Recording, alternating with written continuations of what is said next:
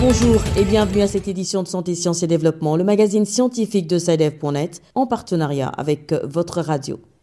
Présentation Sylvia Coussan. Au sommaire de cette édition, une avancée inédite dans la lutte contre le paludisme. Le vaccin R21 Matrix M, qui a fait l'objet d'essais cliniques au Burkina Faso, affiche un taux d'efficacité de 77%, devenant ainsi le tout premier candidat vaccin antipaludique à atteindre l'objectif d'efficacité de 75% fixé par l'OMS. Paludisme toujours, le Sénégal enregistre un net recul de la maladie. Le pays annonce une diminution de plus de 9% du nombre de cas de paludisme au cours des dix dernières années. Néanmoins, les autorités continuent de miser sur la prévention pour éliminer cette pathologie. Au Mali, deux applications voient le jour pour réduire les actes de violence diverses subis par les femmes. Saïlev.net a rencontré les initiateurs. Quels sont les effets de la canicule sur les personnes âgées qui observent le jeûne en cette période de ramadan un peu partout en Afrique? Telle est la question au centre de notre rubrique Kesako. Et puis l'agenda scientifique, ce sera comme d'habitude en fin d'édition.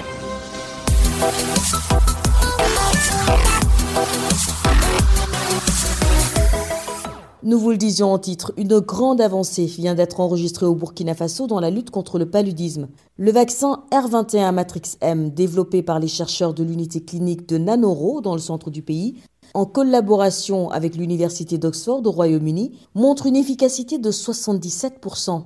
Il devient ainsi le tout premier candidat vaccin à atteindre puis dépasser l'objectif d'efficacité de 75% fixé par l'Organisation mondiale de la santé.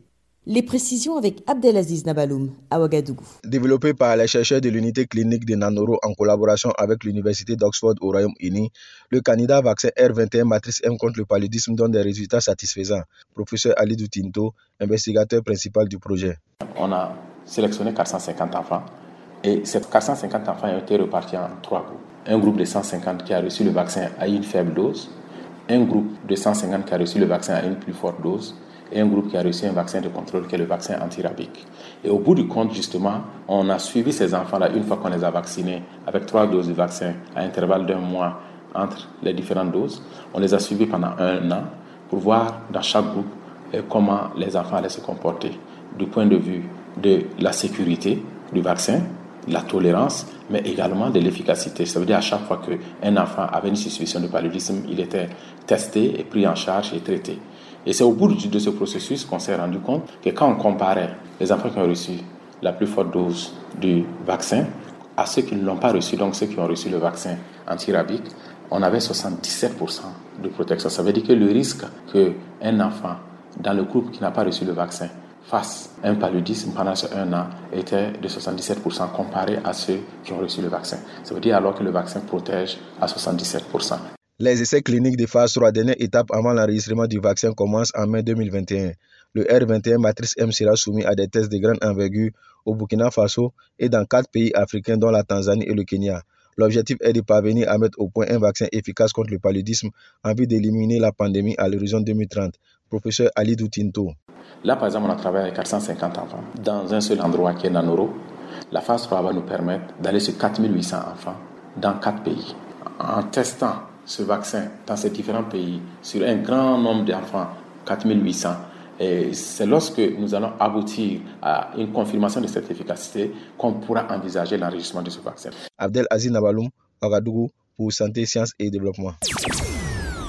Paludisme toujours. Les autorités sénégalaises ont profité de la célébration de l'édition 2021 de la journée de lutte contre le paludisme le 25 avril pour dresser un bilan de lutte contre cette maladie. Il en ressort qu'au cours des dix dernières années, le pays a enregistré une diminution de 9,5% du nombre de cas. À Dakar, Didier Lando. Au Sénégal, après cinq ans de mise en œuvre du plan stratégique 2016-2020 de lutte contre le paludisme, l'heure est au bilan. Docteur Doudou Sen, coordonnateur du programme national de lutte contre le paludisme au Sénégal. Cette évaluation a montré qu'il y avait une réduction de au moins 9,5% du nombre de cas de paludisme qui ont été recensés ces dix dernières années. De l'autre côté, nous avons quand même une baisse beaucoup plus importante de la mortalité euh, liée au paludisme. Aujourd'hui, si on fait la cartographie du paludisme, Le Sénégal est divisé en trois zones distinctes.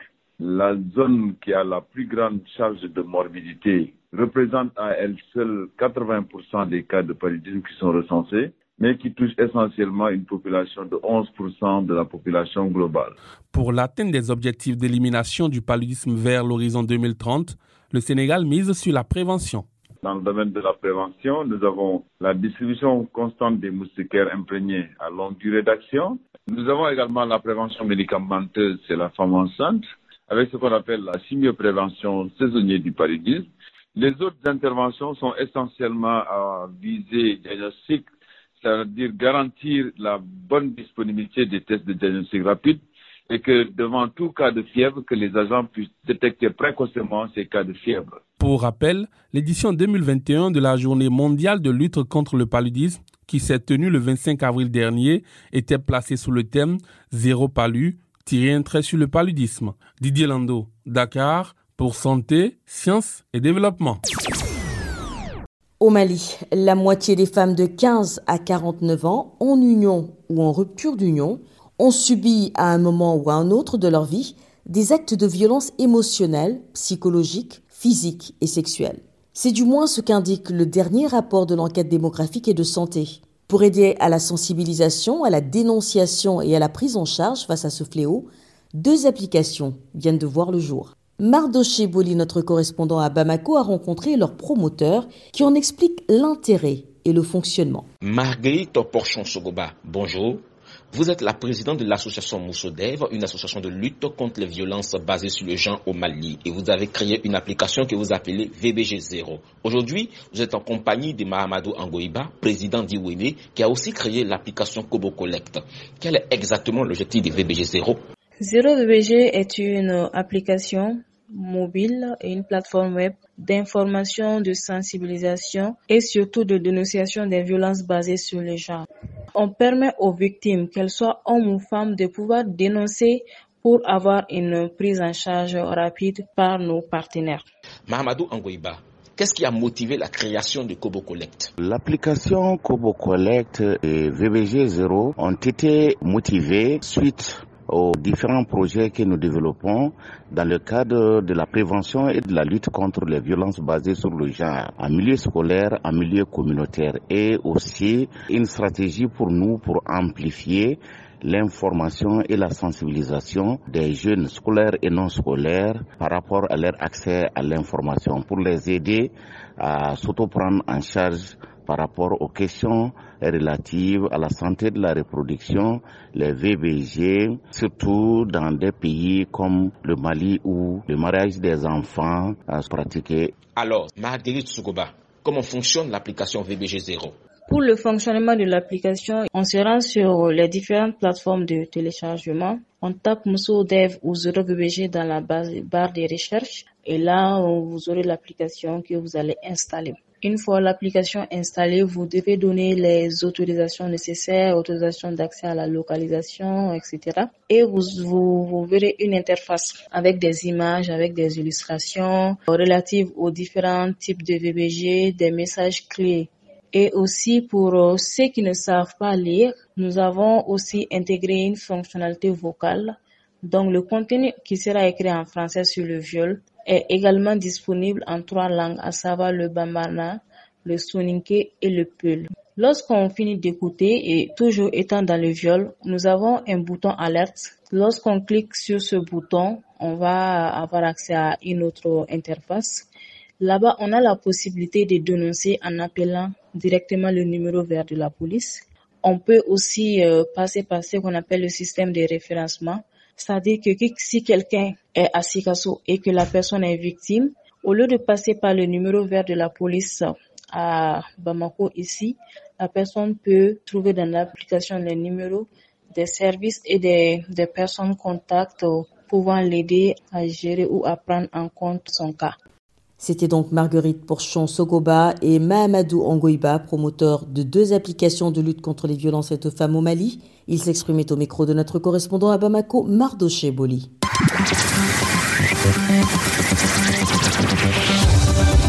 Kesako, qu'est-ce que c'est? Vos questions à la rédaction, les réponses de nos experts. C'est du Burkina Faso que nous vient la question de cette semaine, nous l'écoutons. Bonjour, c'est Div.net. Je me nomme Paul Traoré, j'appelle de Boussé à une cinquantaine de kilomètres de la capitale Ouagadougou au Burkina Faso. Depuis quelques semaines, le Burkina enregistre de fortes chaleurs. En cette période de jeûne musulman, quelles peuvent être les conséquences de cette canicule pour les fidèles musulmans et surtout les personnes âgées qui observent le jeûne Je vous remercie. Retour à Ouagadougou, notre correspondant Abdelaziz Nabaloum est toujours en ligne. Bonjour Abdelaziz. Bonjour Sylvie, bonjour à tous. Alors au Burkina Faso, comme dans la plupart des pays d'Afrique de l'Ouest, le ramadan a lieu cette année dans un contexte de forte chaleur. Alors cette situation comporte-t-elle des risques spécifiques pour les personnes âgées? Effectivement, depuis le mois de mars, le Burkina, comme certains pays sahéliens, enregistre des températures allant de 40 à 45 degrés. Cette canicule n'est pas sans conséquence sur la santé des populations, surtout sur celle des personnes âgées en cette période de jeûne. Pour en savoir davantage, nous avons rencontré le professeur Jean-Gabriel Wango, spécialiste en psychogériatrie et enseignant à la faculté de médecine à l'université Joseph Kizebo de Ouagadougou. Moi, en tant que spécialiste des problèmes de la personne âgée, je déconseille très fortement le jeûne aux personnes de plus de 70 ans. Vraiment, je le déconseille fortement parce que même naturellement comme ça, ce n'est pas facile. Plus vous avancez en âge, plus les muscles se fatiguent, l'estomac se fatigue, le foie, le rein, le cerveau. Donc à partir de ce moment, ne forcez pas parce que en forçant, ça va déclencher des problèmes ou compliquer des problèmes de santé. Donc bon, il faut demander pardon à Dieu, mais à partir de 70 ans, évitez de faire le jeûne. Autre chose, pour les personnes âgées qui portent des problèmes chroniques de santé. Là encore, je crois que le Coran même demande à ce que ces gens-là ne jeûnent pas. Et je conseille aussi aux jeunes qui veulent faire le jeûne qu'ils arrêtent de jeûner quand ils ne se sentent pas bien. On ne leur dit pas ne jeûnez pas, mais avec cette grande chaleur-là, il faut arrêter, quitte maintenant à rattraper. La religion musulmane autorise de rattraper son jeûne lorsqu'on n'a pas pu une raison ou une autre le tenir au, moment qu'il faut. Donc il y a des jours qu'on peut euh, rattraper. Au niveau de la santé, nous avons plusieurs risques. Il y a le risque de déshydratation parce que quand il fait chaud, nous éliminons beaucoup plus l'eau de notre corps par la transpiration, ce qui fait que si on ne remplace pas l'eau qui sort, on court très rapidement vers la déshydratation. Le deuxième risque, c'est notamment la modification de la composition même du sang. Vous savez qu'il y a beaucoup d'eau dans le sang qui circule. Ensuite, il y a des complications cardiaques qui peuvent survenir quand il y a manque d'eau donc, euh, généralement, le corps est fatigué quand euh, il fait très chaud. Et tout ceci est dû pratiquement à la déshydratation, au manque d'eau dans l'organisme. C'était donc le professeur Jean-Gabriel Wango, enseignant à la faculté de médecine de l'université Joseph Kizerbo de Ouagadougou. Il était interviewé par Abdelaziz Nabaloum. Si vous aussi souhaitez nous adresser une question, une seule chose à faire, appelez écrivez ou laissez un message vocal au numéro WhatsApp suivant, le plus 221 77 846 54 34. Je répète, le plus 221 77 846 54 34. Votre question, vous pouvez aussi nous l'envoyer par email. L'adresse email, c'est celle-ci, podcast.sidef.net. Podcast s'écrit P-O-D-C-A-S-T et Sidev s'écrit S-C-I-D-E-V. Je répète, podcast.sidev.net. Vos questions et commentaires sont attendus à ces différentes adresses à tout moment de la journée. La Sabila Taïrou qui présente comme d'habitude l'agenda scientifique de la semaine. Bonjour Bilal. Bonjour à toutes et à tous. Alors, quels sont les événements scientifiques que vous avez sélectionnés pour cette semaine À l'agenda cette semaine, deux points forts. Le 5 mai de 13h à 14h temps universel, le FIDA, le Fonds international de développement agricole, organise une conférence autour de l'agriculture digitale et des populations rurales pauvres. Quels sont les défis et opportunités pour obtenir des résultats Ce sera en ligne et pour s'enregistrer, rendez-vous sur le www.ifad.org. Et puis, en prélude à la journée mondiale sans tabac, célébrée le 31 mai, l'association Burundi Activity Against Cancer organisera une table ronde le 7 mai 2021 sur le cancer de la gorge et des poumons. Ce sera à partir de 10h temps universel. Et pour y prendre part, il suffit d'envoyer un mail à l'adresse info-baac.gmail.com. Voilà, ce sera tout pour cette semaine, Sylvie. Merci Bilal, mesdames et messieurs, merci d'avoir suivi cette édition de Santé, Sciences et Développement qui arrive ainsi à son terme. Le rendez-vous est pris pour la semaine prochaine, même heure, même fréquence. D'ici là, portez-vous bien. Cette émission est disponible en podcast sur le site sidev.net/fr. Cette émission a été réalisée sur financement du CRDI, le Centre de recherche pour le développement international, un organisme public canadien. Le CRDI investit dans le savoir, l'innovation et les solutions afin d'améliorer les conditions de vie dans les pays en développement.